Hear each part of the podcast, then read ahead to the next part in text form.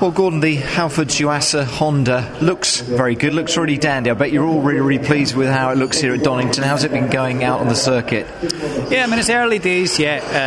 Um, you know, there's still a lot of things that we're trying to work through. Uh, primarily just so we try and cover as many bases as possible. I think, um, you know, with the new kit that we have to use this year, the TOCA control parts, it is you know, everyone is taking a bit of a step into the unknown, so and us included. But yeah, this is what testing's for.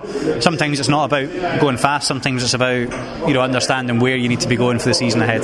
The outside of the car has changed, but a lot has changed inside and underneath it as well, isn't it? Yeah, very much so. It's uh, you know different subframes, engine, and, and, of course the paint scheme as well. So yeah, there's a lot of different things. For yourself and the rest of the team, it's always about staying ahead, and that's the case, isn't it? Because everyone keeps up in their game, Gordon. It is, and everyone's got a lot of the same bits that, that we have, you know, uh, available to them. So yeah, it's, it's it's tough. You know, we set you know we set the bar high last year, but we got to just keep our head down and. Uh, yeah, try and do the best we can this year. You personally, though, I don't think worry about anybody else. You think about your own game, and that's all. That's all that matters. Well, I can't change what anybody else does, so there's no point in worrying about that. Uh, um, you know, all we can do is uh, is worry about how to make our own cars go faster.